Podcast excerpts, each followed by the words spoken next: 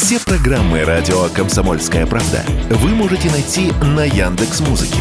Ищите раздел вашей любимой передачи и подписывайтесь, чтобы не пропустить новый выпуск. Радио КП на Яндекс Музыке. Это удобно, просто и всегда интересно. Автоньюз. Совместный проект радио КП. Издательского дома «За рулем». Президент страны поручил правительству проработать проект об использовании в такси только автомобилей российского производства. На чем теперь ездить будем? С вами Максим Кадаков, главный редактор журнала «За рулем» последние дни регуляторные инициативы, которые прямо влияют на жизнь автомобилистов и пассажиров, брыжут словно из рога изобилия. И если разговоры об отказе от общественного транспорта на дизельном топливе, которые шли на Московском экологическом форуме, пока звучат больше как утопия, то поручение президента страны о применении в такси только автомобилей российской сборки – это вовсе не утопия, а вполне реализуемая идея. Дословно поручение президента звучит так. Правительство Российской Федерации в целях стимулирования спроса на отечественную промышленную продукцию, рассмотреть вопрос о разработке и применении требований к локализации производства автомобилей, используемых при оказании услуг по перевозке пассажиров легковым такси и услуг каршеринга, с учетом возможных объемов их производства российской автомобильной промышленностью. Доклад до 1 августа 2023 года. Что ж, вполне ожидаемая инициатива. О возможных мерах в этом направлении я говорил на радио «Комсомольская правда» еще в прошлом году.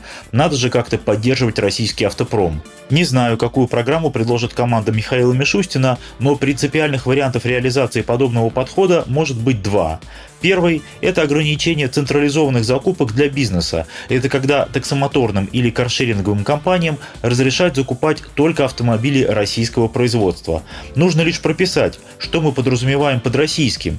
Если российскими будут считать только машины, которые выпускаются с глубокой локализацией, то выбор будет чуть шире, чем в случае с льготным автокредитованием. Это все «Лады», УАЗы, «Газели» и «Соболи», а также автомобили «Хавал». Нет у нас больше глубоко локализованных автомобилей, и в ближайший год-два не будет.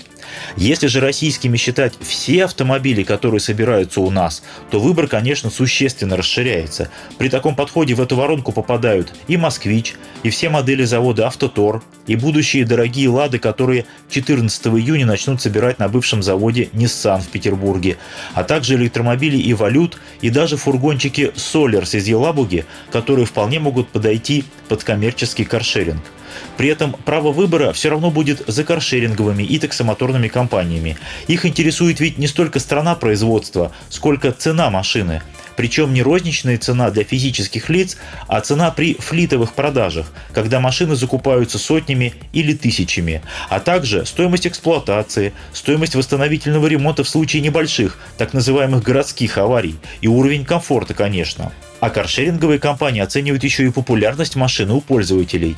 Если в случае равной ценовой и шаговой доступности машины какого-то бренда арендуются реже других, то от закупок таких автомобилей в следующий раз отказываются. Но в любом случае это лакомый кусочек. Только в московском регионе около 140 тысяч автомобилей такси, которые нужно периодически обновлять. То есть каждый год нужно 30-40 тысяч новых машин. Это только в московском регионе. Неплохой рынок сбыта, правда? Плюс каршеринг. При таком подходе с автомобилями для тарифа эконом вопросов не будет. А вот как быть со всякими комфортами – вопрос. Но нет у нас теперь таких машин, как Toyota Camry или Kia K5. А если вы вдруг вспомнили про возрождение Волги, то это еще все вилами по воде писано. Но ведь никто не мешает частнику на своей машине подключиться к агрегатору и таксовать на своей Октавии или на своей Камре.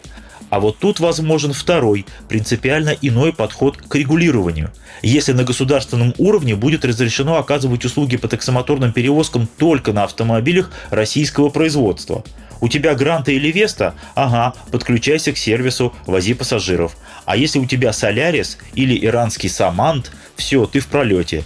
Впрочем, жизнь показывает, что частники у нас таксуют и безо всяких правил, на любых машинах, без лицензии, с рейдами и штрафами, но все равно продолжают ездить и возить пассажиров. Жизнь заставляет. С вами был Максим Кадаков, главный редактор журнала «За рулем». Не унывайте, еще поездим, в том числе и на добротных автомобилях российского производства. Автоньюз. Совместный проект радио КП. Издательского дома «За рулем».